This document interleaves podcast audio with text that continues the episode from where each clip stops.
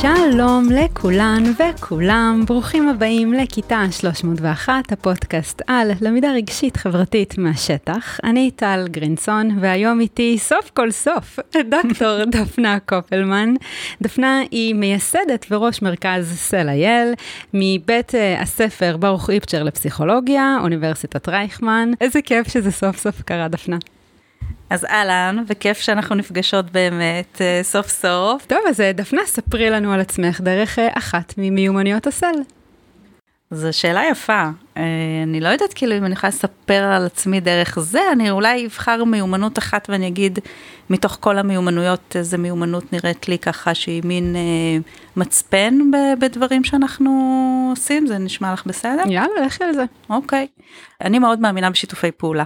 אני לא חושבת שאפשר לעבוד, כאילו אפשר לעבוד לבד, אבל א' זה פחות כיף, וב' אני חושבת שזה פחות יעיל, במיוחד אם את רוצה להיות רלוונטית, אם העשייה צריכה להיות לחבר בין דיסציפלינות, בין מחקר לעשייה, בין אנשים שונים וכו' וכו'.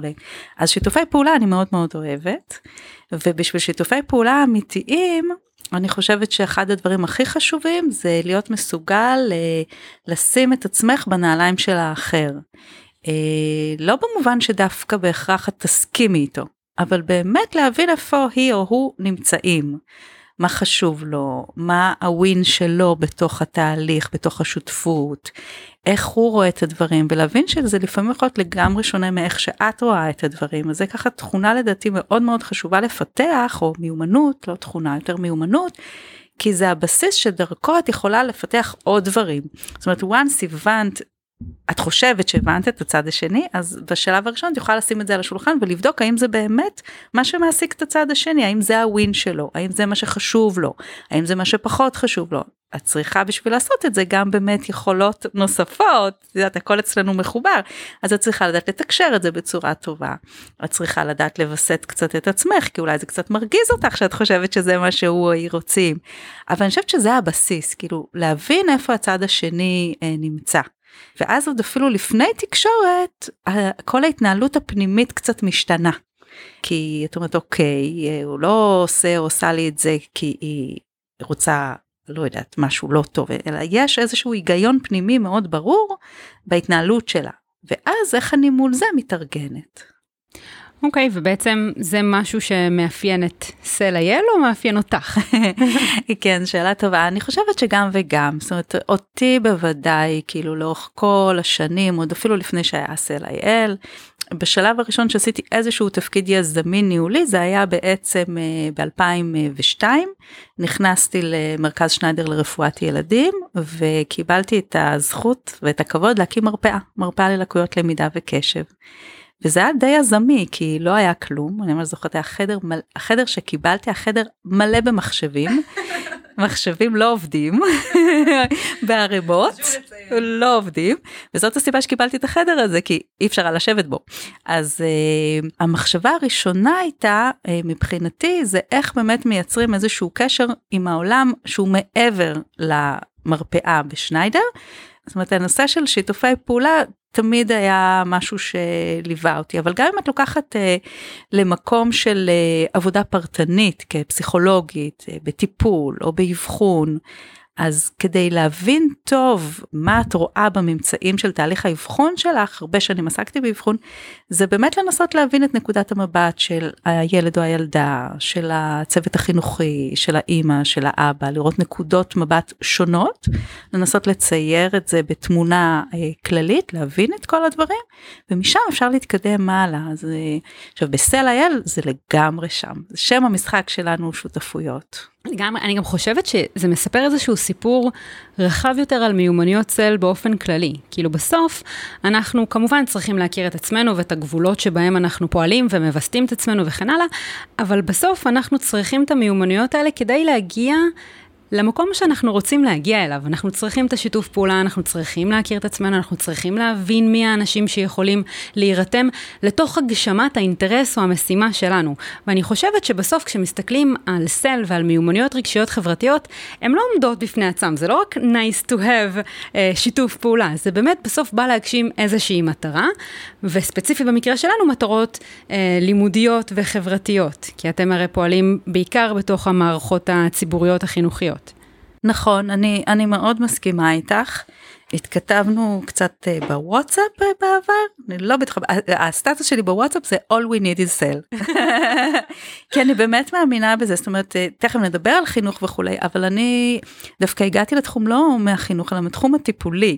אני חושבת שזה מיומנויות והכישורים עליהם נדרשים לחיים. נכון. ואת רואה את זה בכל אינטראקציה, תראי בכמה דקות שאנחנו מכירות, אנחנו יכולות לפרוס כמה מיומנויות שפה באו לידי ביטוי, זאת אומרת אי אפשר לעבור דקה בלי איזשהו שימוש באחת מהמיומנויות האלה, ולכן הן כל כך תשתיתיות חשובות בעיניי, ביחסי הורים וילדים, ביחסים שלך עם עצמך, ביחסים עם בני בנות זוג, גם להתפתחות תקינה רגילה, וודאי וודאי כשיש אתגרים, בין אם הם אישיים, תקופות, לחצים, מחלות, מתחים, ובין אם הם יותר כלליים, שייכים לארגון, שייכים לחברה, שייכים למערכת, אז אני לגמרי מסכימה איתך, זאת התשתית בעיניי, אני רואה את זה כתשתית. ונראה לי שזה גם איזשהו פתיח די טוב, גם לשאלה הבאה, כי בסוף ברור לכולנו, למה מיומנויות SEL חשובות, אוקיי? באמת, כמו שאמרת, זה התשתית, לאנושיות שלנו, וגם לא רק לאנושיות הרגשית, זה גם באמת לצרכים הקוגניטיביים שלנו,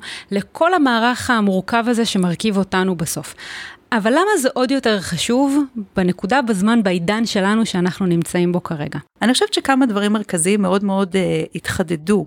אני אקח את זה מזווית קצת שונה. כולנו יודעים שכל הנושא של באמת מצוקה ודיכאון וחרדה וכל זה, אבל אני רוצה את זה טיפה רגע לשים בצד. אני חושבת שאחד הדברים שמאוד עלו חזק בקורונה, זה דווקא הנושא של הזירה החברתית והבין אישית, ומה קורה כשהיא יוצאת מהתמונה, או כשהיא הופכת להיות מאוד מאוד שונה ומרוחקת. ואני חושבת שאנחנו רואים כל שנה שעוברת, אפילו אחרי שיצאנו עם המשבר הגדול, עדיין את ההשפעות של זה. לגמרי. גם לילדים, אבל גם למבוגרים, וגם לקשישים, בעצם לכל הטווח של הגילאים, ובכל האינטראקציות, גם בעולם התעסוקה, וגם בעולם האקדמי של האוניברסיטאות, וגם בגני הילדים, ומעונות, ובכל מקום.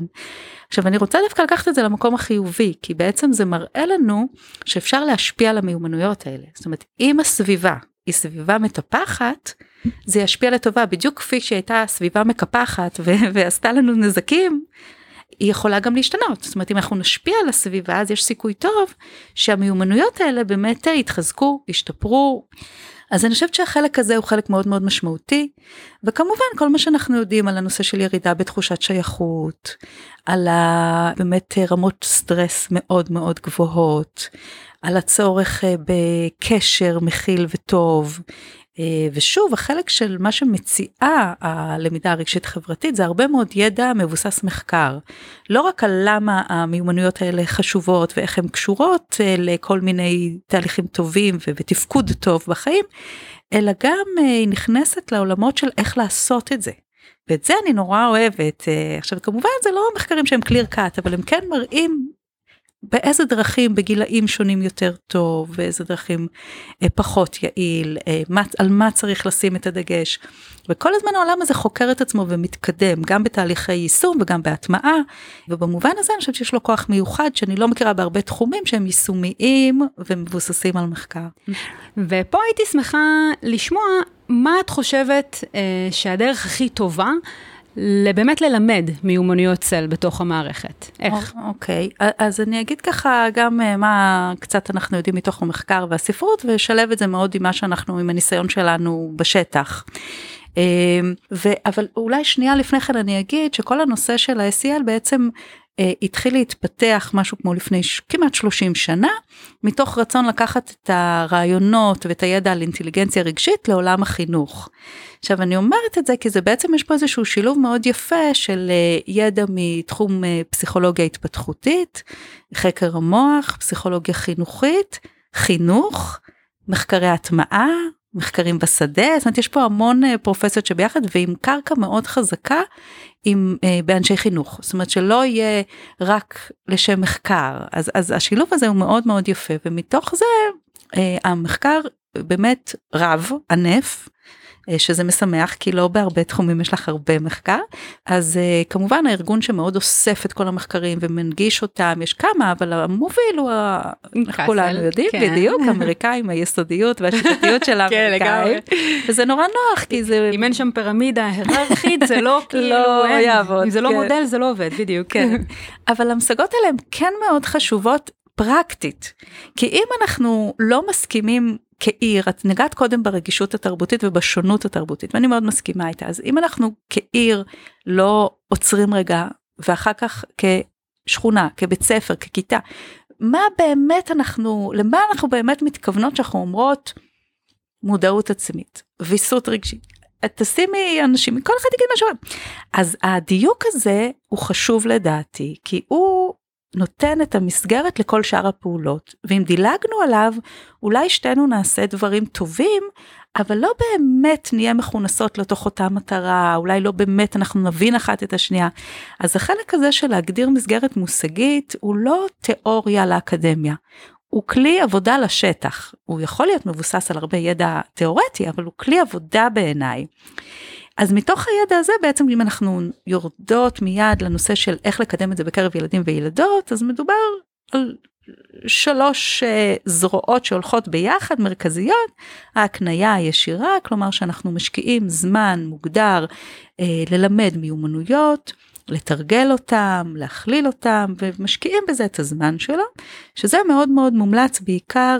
בגילאים הצעירים יותר, עד ככה גיל ההתבגרות פחות או יותר, גם מבחינת המערכת שעות ובית ספר, זה התחום שהכי נחקר, הוא הכי נחקר ומוכח בצורה יפה וחזקה כיעיל, התוכניות האלה, הקניות ישירות, בדיוק. איך זה נראה בפועל? כאילו, מה זה אומר התנאי הישירה? בפועל זה בעצם אומר שמכשירים גננות, סייעות, מורות ומורים, במקרה שלנו, כי אנחנו מתחילים כבר מגיל 3, בתוכנית מובנית גמישה, להקנות את המיומנויות האלו של ה-SEL, אנחנו השתכללנו בשנה-שנתיים האחרונות, ככה שהפרופיל הוא גם מותאם ספציפית לצרכים של הגן הספציפי, בהתאם לכלים שפיתחנו ומיפוי ספציפי, בהתאם לכיתה, זאת אומרת אנחנו לא עושים משהו גנרי, אנחנו יכולים לדעת מה הצרכים בתוך הנקודת זמן של הכיתה, של השכבה, של בית הספר, מתחילים לעבוד ולהתמקד, ואז בעצם הגננת המורה מקבלת מערך שלם של מפגשים, של איך לעבוד מיומנות בהתאם לפרופיל שנדרש עם הילדים בהתאם לגיל שלהם, גם בחברה דוברת עברית וגם דוברת ערבית, ואיך מעבר למפגשים שמתכנסים לפיתוח אותה מיומנות, עובדים על זה גם במסגרת הבית, גם במסגרת כל יום הלימודים, במסגרת מקצועות שונים, אבל הבסיס הוא קודם כל להקנות את המיומנויות האלה. למשל, מיומנות בסיס מאוד חשובה היא זיהוי רגשות. זה בסיס להרבה מיומנויות שאחר כך מתפתחות, ולפעמים אם מדלגים על זה או לא בודקים עד כמה הילדים וילדות שולטים בזה, אז יכולים לעבוד קצת פול גז בניוטרל. כן, איך תבסתי את הרגשות שלך אם את בכלל לא מבינה מה את מרגישה כרגע. נכון, ואם אין לך אוצר מילים רגשי מספיק מפותח, ואת מכירה רק 3 רגשות נגיד. יש גם שלבים שזה מתאים להכיר 3 רגשות, אבל צריך לדעת מתי מצופה מה. וזה אחד הדברים שאני הכי גאה בהם שפיתחנו ב2.5 האחרונות, ואנחנו בשנה השלישית של הפיתוח ביחד עם העיר תל-אביב-יפו, זה בעצם מערכת, וזה חדש בארץ, זה קיים בלא מעט ארצות בארצות הברית, אבל לא קיים בישראל, ופיתחנו את זה, ממש מערכת של יעדים, שלבי התפתחות של מיומנויות רגשיות חברתיות, בתוך המסגרת המושגית שפותחה עם כל מנהל החינוך בעיר והמסגרות בשטח, מלידה עד 18, ואז את יודעת לענות על השאלה שלרוב לא יודעים לענות עליה, מה אני אמורה לצפות, למשל, מילדה בגיל 9 במודעות עצמית, לעומת נער בגיל 15. כן. אנחנו תכף נחזור לנקודה הזאת, כי יש לי כמה שאלות בנושא, אבל בואי שנייה נחזור להתניה. אוקיי, אז נגיד זיהוי רגשות, אני מסכימה איתך שזה באמת מיומנות בסיס חשובה, אז איך דבר כזה נראה? אוקיי, אז הוא נראה אחרת בכל גיל. אז למשל, בגני הילדים יש לנו ממש ערכה כזאת של עזרים, וסיפור שכתבנו, מי שמובילה את התוכנית בגנים זה דוקטור אינה קצ'גולד, כבר הרבה מאוד שנים, כל הזמן התוכנית מתפתחת, והרבה מהעבודה זה סביב סיפור של איילי והחברים שלו, ודמויות, דברים נורא חמודים ומקסימים, שהילדים מזדהים איתם, ויש כאלו מין כרטיסיות של רגשות שהילדים מקבלים, לכל אחד יש את שלו האישי, והוא יכול לראות, ומתחילים ללמד מגוון של רגשות, והתוכנית הזאת בעצם מלווה את כל היום, ואת כל השנה, אז את לא רק פעם אחת אומרת, יש כל מיני רגשות, יופי, אלא מתחילה ושלב שלב, וכל הזמן חוזרת וחוזרת. בגיל יותר מבוגר, זה כבר יותר מורכב, אז את עושה את זה בדרכים אחרות. אבל השורה התחתונה היא שיש הפעלות וסרטונים, ותרגול חוזר ונשנה, שדנים בזה ועובדים על זה עם הילדים והילדות, בהתאם לגיל שלהם. וזה עומד כמערך נפרד? זה לא חלק מתוכנית הלימודים? זה חלק מיום הלימודים.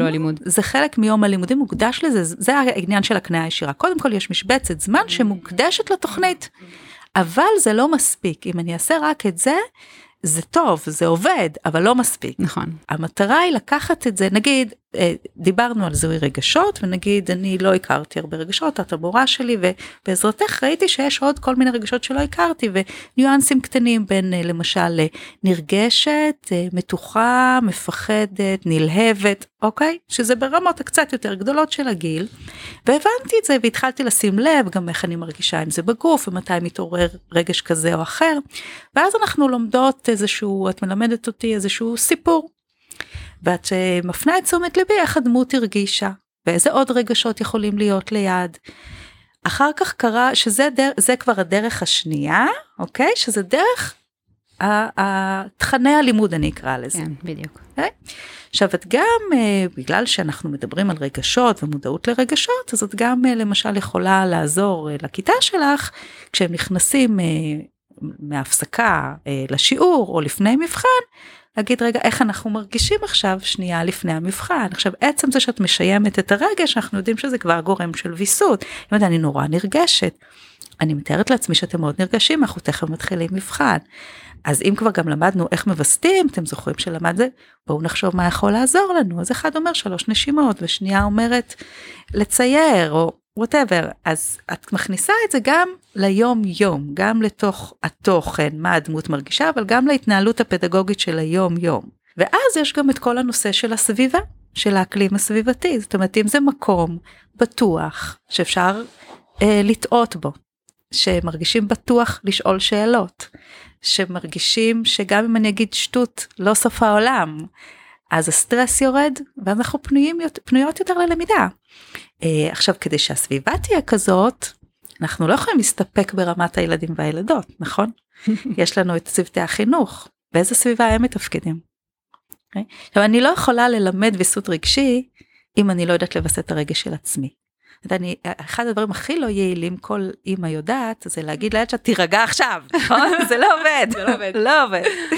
אז אוקיי, בקווים מקבילים, אם אני עושה כן מודלינג טוב, נגיד נכנסתי כמורה מאוד נסערת ממשהו שקרה לי, ואני עושה מודלינג של, אני גם יכולה ברמה מתואמת לשתף את הכיתה, לא לספר דברים לא מתואמים, אבל, וגם שיראו איך אני מרגיעה את עצמי, או למרות שאני נורא כועסת, אני שולטת ולא צועקת ולא מתפרצת, זאת הדרך הכי טובה שבה ילדים לומדים, המודלינג, שזה בין השורות, זה לא זה בסאבטקסט, נכון. והם סופגים את זה מהמורים נכון, שלהם. נכון. ואתם עושים עבודה גם עם המורים בהקשר הזה? כן, אז באמת אם אנחנו חוזרות רגע לתוכנית אייל, שזאת אחת הדרכים, זה לא הדרך היחידה שאנחנו עובדים בה, אבל רגע נעצור בה, ואחר כך אם תרצי נעבור דברים אחרים, אז בנינו את התוכנית ככה שכל הנושא של איך להעביר את הדברים לילדים, מובנה בתוך מצגות אינטראקטיביות, הכל נמצא שם בפנים, כולל הסברים מאוד מפורטים למורה, מה זה המיומנות ולמה היא חשובה ואיך להסביר. זאת אומרת שהליווי ההדרכתי לתוכנית, הוא לא נדרש לגבי התכנים ואיך להעביר את זה, כי זה הכל שמה. אז מה אנחנו עושים בהדרכות? אנחנו בעצם באמת מנסים לעבוד על המיומנויות SEL של הצוותים החינוכיים עצמם, ואיך אפשר להכליל את זה מעבר לאותו מפגש אייל צבוע במערכת. זה לא פשוט, כי לא בסוף פשוט. זה דורש ההתבוננות פנימה, ועומק מסוים מצוותי ההוראה, שלא תמיד המרחב הבית ספרי מאפשר את זה, כאילו לא תמיד מרגישים בנוח, מורים ומורות לא תמיד מרגישים בנוח, מכל מיני סיבות מבניות בתוך הארגון. וגם זה לא תמיד נוח להסתכל פנימה ולגלות דברים שאולי לא נוח לי לגלות. את לגמרי צודקת, וזה באמת לא פשוט, ויש שונות גדולה בין קבוצות, בין בתי ספר, איך שזה עובד יותר טוב, עובד פחות טוב, ואז גם כהדרכה את מוצאת את המינון המתאים, כי את לא יכולה לבוא עם משהו שהוא לא מתאים. גם בהקשר הזה אני אגיד שכל השינויים השונים, מסתכלת על אייל בתחילת דרכו, שזה באמת 8, 9, 10 שנים, אז היה הדרכה מאוד אינטנסיבית, עבודה מושקעת מאוד בהדרכה. היום זה פחות אפשרי, העומס של הצוותים הוא הרבה הרבה יותר גדול, מספר השעות הדרכה הצטמצם בהרבה, ואז את באמת צריכה לעשות בחירות קשות במה את מתמקדת. אז לכן נכנסנו הרבה מהתכנים לתוך הכלים עצמם, אם זה הערכה בגנים, אם זה המצגות לבתי ספר, כדי שכן מספר השעות שקיים יוכל להתמקד במורים והמורות. אני אגיד שאיפה שזה עובד הכי טוב, זה כשהמורות אומרות לך, התוכנית הזאת היא בשבילי.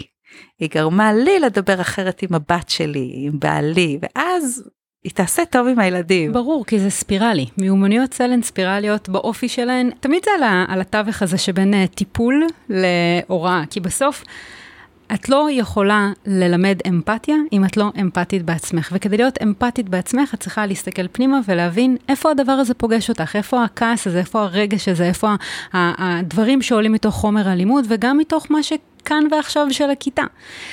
וזה עצוב לשמוע שירדו שעות הדרכה למורים. כן, את יודעת, כל גם תלוי משאבים, והמשאבים הולכים ויורדים. כן. אז צריך להיות יותר יעילים, יותר סקיילבילים. הצד השני הטוב של זה, שבאמת הדברים הם יכולים להיות יותר נגישים. כי אם פעם היו נדרשים משאבים די כבדים כדי להכניס תוכנית כזאת, עם תהליך ארגוני, בית ספרי, של 3 שנים, עבודת צוות, היום אפשר גם בחלקיות מסוימת, ובהרבה פחות משאבים, אני מקווה להשיג תוצאות בסדר. אז איך באמת אנחנו יודעות שהתוצאות הן טובות מהתוכניות האלה? כן, אז אני חושבת שקודם כל באמת אנחנו מקום שהוא מבוסס מחקר, זאת אומרת, הבסיס הראשוני של התוכנית, וכל שינוי שאנחנו עושות, הוא מבוסס על ספרות עדכנית. 2, אנחנו עושות מחקרים שבוחנים את היעילות, וזה תהליך. זאת אומרת, זה לא מחקר אחד מספיק ודי. הנה, עכשיו עשינו כל מיני שינויים, צריך לבדוק את זה מחדש, לראות איך זה. והרבה בחינוך נשען על הברק בעיניים, או הדיווח, או מחקרים איכותנים, שאני חושבת שהם חשובים. מאוד קשה לעשות מחקר מבוקר, כמותי, על התערבות. מאוד קשה. אז אנחנו מנסות, יש לנו מחקרים שיראו, ועדיין יש מקום להמשיך ולחקור ולבדוק. כי עם כל שינוי את בעצם צריכה לבדוק ולהעריך מחדש את היעילות. להשוות את זה לקבוצת ביקורת, זה דברים מסובכים שהשטח שלנו פה בישראל לא אוהב. מאוד קשה לגייס שיתוף פעולה למחקר. ומה שאני מנסה מאוד למצוא את הדרך, שהמחקר באמת ישרת את השדה ביום יום. עכשיו זה חתיכת אתגר. הטכנולוגיה פה נכנסת לתמונה. אני חושבת שהיא פותחת לנו פתח שלא היה בעבר, שהוא מאוד מרגש אותי באופן אישי, כי היא מאפשרת לקצר את התהליכים של איסוף נתונים והסקת מסקנות, או מסקנות אולי זו מילה קצת חזקה, אבל תובנות, ומה אני עושה עם המספרים האלה, כי אחת הסיבות הגדולות לפער, עשית מחקר, עד שהבאת לשטח את התוצאות, זה כבר לא עניין אף אחד שם בשטח, מה הם יעשו עם זה? אז יופי, אז את אחרי שנה מבינה שכך או אחרת. אולי זה נחמד במחקר אקדמי, אבל זה לא כן, זה לא תופס בשטח בסוף. בדיוק, ואז למה שכל כך ירצו לשתף איתך פעולה עם כל השאלונים שאת מביאה? אז צריך להסתכל אחרת גם על מחקר. עכשיו אנחנו ממש בהתחלה של פיילוט עם חברת קיימה, ולפתח את היכולת להשתמש ולשמוע את כל הילדים, מה הילדים חושבים על המיומנויות של עצמם, בתוך תהליך קבלת החלטות של איזה מיומנויות אנחנו כצוות, או בכיתה, או כל בית הספר, או כל שכבה, רוצים לקדם, ואיך עושים את זה. והסייקלים הם מיידיים, זאת אומרת, הילדים ממלאים שאלון של 6 פריטים, המורה מקבלת את התמונה, יכולה במיידי להבין איך לקדם את המיומנויות של הילדים כקבוצה, וגם אם הילדים רוצים ומזדהים, היא גם יכולה לראות מה כל ילד וילדה כדאי שיקדמו, ואיך לעשות את זה, לתת כלים. כן. שזה לא תוכנית אייל, זה משהו אחר, זה בדיוק הדברים המשלימים. כן, זה בעצם כאילו לייצר משהו שגם תורם לכם למחקר, כאילו אפשר ללמוד דרכו דרך השאלונים האלה, נקודת התחלה, אמצע וסוף, אבל גם זה מייצר איזשהו מכוון למורה בסוף, כאילו היא מבינה, זה כלי למיפוי למעשה עבור המורה. אז קודם כל, כל הכלי הזה מתפתח על סמך המחקר, והוא לא לצורך לשרת אותנו במחקר בשלב הראשון. פיתחנו אותו על סמך המחקר במובן הזה שאנחנו נרגיש בטוחות, שיש לו תוקף. ואז תוקף מבחינה פדגוגית, מבחינה תיאורטית, מבחינה מקצועית. והמטרה היא לא להישאר במיפוי, כי מה שצוותי חינוך אמרו לנו, כשהתחלנו לחשוב על מה אנחנו מפתחות עכשיו מבחינה טכנולוגית, עלה מאוד חזק, כן, מצד אחד, רצון לדעת מה הכיתה שלי צריכה, אבל ממש אל תישארו אותי במיפוי. אני צריכה כלים, אוקיי, עכשיו אני מבינה שהפרופיל הוא כזה, שמה שאני צריכה לעבוד, זה נושא של מיומנויות בין אישיות ספציפיות כאלו אחרות, למשל, שמירה על קשר עין, עבודה עם הבנת האחר, מה שלא ישר, מה אני עושה עם זה? יופי, אני הבנתי, מה אני עושה עם זה?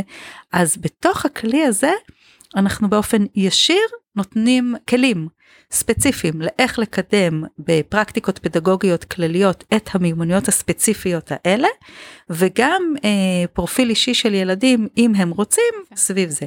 גם את תוכנית אייל עשינו שינוי בקיץ האחרון, סביב אותו פרופיל מדויק, ככה שאחרי שאני עושה את המיפוי לכיתה שלי, אני יודעת באיזה נושאים בתוכנית אייל, אני יכולה לעזר כדי לקדם את המיומנויות של הכיתה שלי. ואז אני באמת יכולה לעשות כמה פעמים שאני רוצה, מדידות חוזרות, כדי לראות השתפר, לא השתפר, למה לא השתפר, מה אני צריכה. כן. שזה שדרוג מאוד גדול שהוא חדש השנה. כן, ואז בעצם על פי התוצאות, זה כזה, אם יוצא לך בין 3-4, לכי לפרק 5 בתוכנית, וזה אלו פעילויות שיתאימו להם. בדיוק, ולא גנרי, לעבוד על הכל, ואז בסוף השנה נגיד, לא כל כך הייתי צריכה. כן. נושא כזה או אחר. ובסוף המורה כן צריכה לעשות את ההתאמה לכיתה הלוקלית שלה עם הטרמינולוגיה הספציפית והתרבות וכן הלאה. ובנקודת הזמן הנוכחית. כמובן, ברור, על פי המיפוי הזה שהיא עשתה. נכון, נכון, אבל לא להישאר במיפוי, כלים, עבודה. לא לגמרי, כאילו, אבל פה זה הקשר בעצם בין התוכניות והכלים שאתם נותנים. הציפייה שלנו שאם באמת נצליח לפתח את הכלים האלה שהם עכשיו בפיתוח בצורה טובה, מספיק וחזקה, אז נוכל כן, אכן, בצורה מאוד רחבה, ללמוד יותר על היעילות של התוכניות, ובאיזה תנאים, מה עובד ומה צריך לשנות. כי היה לנו דאטה מכל הבתי ספר שמשתמשים וכו', ואז יהיה דאטה מאוד עשיר. והמיפוי הזה הוא רק לתלמידים, או גם לתחושה של המורים בתוך זה? אז יש לנו כמה סוגים. סוג אחד הוא שהמורה בעצם מדרגת את הכיתה ככיתה. Okay, שזה גם משהו, הרבה פעמים התפיסה של המורה, ובצדק, מוסתת לאותם תלמידים, תלמידות שהם בקצוות, כי הם תופסים את רוב תשומת הלב, והאמצע איכשהו פחות בתשומת הלב, ודווקא שאלון מיפוי שפיתחנו לזה, מתמקד ברוב התלמידים בכיתתי, אוקיי? ומורות חושבות, זאת אומרת, רוב התלמידים בכיתתי שולטים, בהיגד הזה והזה, הכל יושב על אותה מערכת יעדים, מותאמת גיל, שתיארתי לך שאנחנו פיתחנו, אז היא מקבלת תמונה של כלל הכיתה, יכולה לכתוב לעצמה גם ילדים שהם בקצה, אבל זה כלי אחד, היא לא... חציוני ולא ממוצע כזה. נכון, היא יכולה להגיד, אוקיי, רוב הילדים ככה, אבל יש לי גם 5 ילדים ככה, ואז אני יכולה גם לעשות מיפוי רק להם, נכון? אז זה כלי אחד, ומה שתיארתי שאנחנו עושים ביחד עם חברת קיימה, אנחנו קוראים לזה SEL.IL, זה בעצם להכניס את הקול של הילדים, זאת אומרת, דיווח עצמי של הילדים עצמם, אנחנו כרגע מתחילים בפיילוט מ-ד' עד ט', איך הם רואים את המיומנויות של עצמם, ואז המורה עושה את שלה, אבל יש לה גם דיווח של הילדים, אז כל ילד ממלא על עצמו יוכל לקבל את התמונה הכיתתית, אבל אם ילד גם בוחר להזדהות, אז היא יכולה גם לראות את הפרופיל האישי של טל או של דפנה. אז היא יכולה לבחון את זה בכלי כיתתי או בכלי פרטני של אותו הילד. נכון, ואז לא רק לבחון, גם לקבל את ההמלצות, מה לעשות עם זה. אוקיי, אז בעצם המקום של המורה כאן זה לא בהקשר שלה, אלא בהקשר של איך היא תופסת את המצב בכיתה שלה. לא איפה היא תופסת את עצמה בביסות עצמי, לצורך העניין. אז גם לזה יש לנו כלי.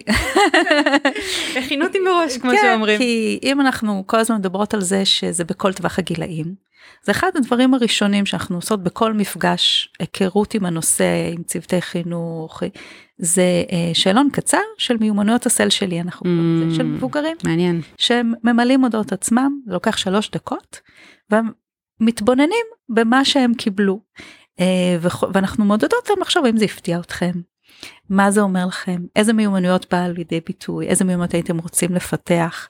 ודווקא על הכלי הזה כבר העברנו את זה ליותר מ-400 אנשי חינוך, יש לנו ניתוח גורמים של השאלון הזה, עכשיו אנחנו מתחילות ורסיה טיפה לחדשה שעברה אתמול ל-100 מורים ומורות, ובדיוק היום מחר נראה מה קרה שם, אבל זה כלי התבוננות פנימי, זה לא שאנחנו... אין פרק באייל. זה על עצמי, זה אפילו... לא, אין שום פרק באייל, זה על עצמי, כי כדי לחבר את המורה, למה זה המיומנויות האלה? זה לא שם, זה פה, זה אני. כן, וברגע שיש הבנה, גם קוגניטיבית, אבל גם רגשית, שיש קשר בין המיומנויות צל שלי למיומנויות צל של הכיתה שלי, זה כמו שאמרת, אני נרגשת, רק ההכרה הזאת בתחושות שלי, עושה את הדבר לקל יותר. אז גם פה, שמורות מבינות שיש קשר בין התחושות שלהן והמיומנויות שלהן, לבין איך שהכיתה שלהן קורית, רק פה יש איזשהו פיצוח שהוא מאוד מאוד חשוב ומקדם סל לדעתי. אני רואה את זה, אני ראיתי את זה על עצמי כמורה, ברגע שהבנתי שיש קשר ישיר בין איך שאני נכנסתי בתחושות שלי לכיתה ואיך שהשיעור הלך, רק כשאני הבנתי את זה, אז דברים התחילו להשתנות. כי השלב המתקדם של זה, זה ה-ownership, כאילו בעצם לקחת את האחריות והסמכות לשנות את הדבר הזה, או לפחות לחקור את הדבר הזה בתוך הבפנוכו שלי, שאלו תהליכים חינוכיים, מבחינתי, זה מראה שכל הזמן משתקפת חזרה מהכיתה ביני ובין עצמי. נכון, אני מאוד מסכימה איתך, ובהקשר הזה אני רוצה להגיד 3 דברים. אחד, זה שבאמת מחקרים שמסתכלים, נקשר את זה לאיזשהו שלב קודם בשיחה שלנו, יש מחקרים שבחנו, אני מורה, אני מעבירה תוכנית SEL לתלמידים לתלמידות שלי, כמו תוכנית אייל לצורך העניין, ויראו עצם העברה של התוכנית לתלמידים שיפרה את מיומנויות ה-SEL של המורה. אז זה די... זה בכלל לא מפתיע. זה לא מפתיע, אבל תמיד המחקר הרבה פעמים הוא לא מפתיע, אבל זה יפה לראות את זה. אז זה נגיד 1. 2, זה גם מחקר שאני חושבת שכבר יותר מוכר, זה שסטרס הוא מדבק. ואז אם אני כמורה בסטרס גבוה, רואים שרמות קורטיזול ברוק של הילדים, עולות. זאת אומרת, ההשפעה היא מאוד חזקה. בגוף שלנו. בגוף, okay? סומטי. כן. ומה שאנחנו עכשיו לקראת התחלה של מחקר חדש, שזה עבודת דוקטורט של נועה וייס קליימן, דוקטורנטית שלי, שבעצם לנסות לבחון איך הרבה מדברים, מה שאמרנו עד עכשיו, איך המורה משפיעה על התלמידים. אבל גם הפוך. אז איך המיומנויות SEL של התלמידים ישפיעו על המורה, על ה-well-being שלה, על התחושת מסוגלות שלה, כי מן הסתם שוב, תגידי, זה ברור מאליו, הרי אנחנו יודעים, מורה נכנסת, כיתה, נעימה, זורמת, אין בעיות התנהגות, כיף לה, טוב לה, הכל נראה אחרת, בדיוק כמו שהפוך. אז אנחנו הולכות לבחון את הקשר הדו-צדדי הזה. מעניין. הייתי שמחה שנחזור כמה צעדים אחורה, בהקשר של הדברים שצריך לדעת בכל מיומנות, בכל גיל. והייתי שמחה גם שתספרי קצת על המחקר שלכן, או על התיאוריה, איך שאתן עובדות כאן, וגם על הסיכונים של הסיפור הזה, כי זה נשמע לי, כאילו איך אפשר לקמת את זה, איך אפשר לקמת אמפתיה. נכון, יש גם סיכונים, חשוב להתייחס אליהם. אני אגיד בקצרה כמה דברים על העניין של הפיתוח. קודם כל, הרצון לפתח מערכת כזאת הגיע מתוך צורך לעלות ברמת המקצועיות. וכמו שאמרנו מתחילת השיחה, לדעת שאנחנו מדברים על אותו דבר, ולדעת גם למה אנחנו כן יודעות מה מצופה בשלבי התפתחות שפתיים או מוטוריים. ואז למה זה חשוב לדעת את זה בכלל, נגיד עם תינוקות קטנטנים, כי אז את יודעת איך לקדם את זה, למה לצפות, מה הסימן הזרה, למה שלא יהיה לנו את זה במיומנויות רגשיות חברתיות. עכשיו, כדי גם למקצע עוד יותר ולקפוץ רמה, זה אם אני יודעת למה לצפות, יש לי איזושהי מפה דרכים, אני אוכל לכוון את עצמי לעבודה יותר מקצועית, יותר מדויקת. ואז גם נוצרת שפה משותפת יותר טובה, כי שתינו מדברות על אותו דבר, או כלל העיר מדברת על אותו דבר, או כלל בית הספר מדבר על אותו דבר, או לא, ואז אנחנו רואים מה המקור של הפערים. כן, היתרונות, אני לגמרי מבינה את זה. יחד עם זאת, אני חושבת שבשונה מהתפתחות פיזית או שפתית של תינוקות, אני אימא לילד בן 10 חודשים, אני חיה היטב את הדבר הזה.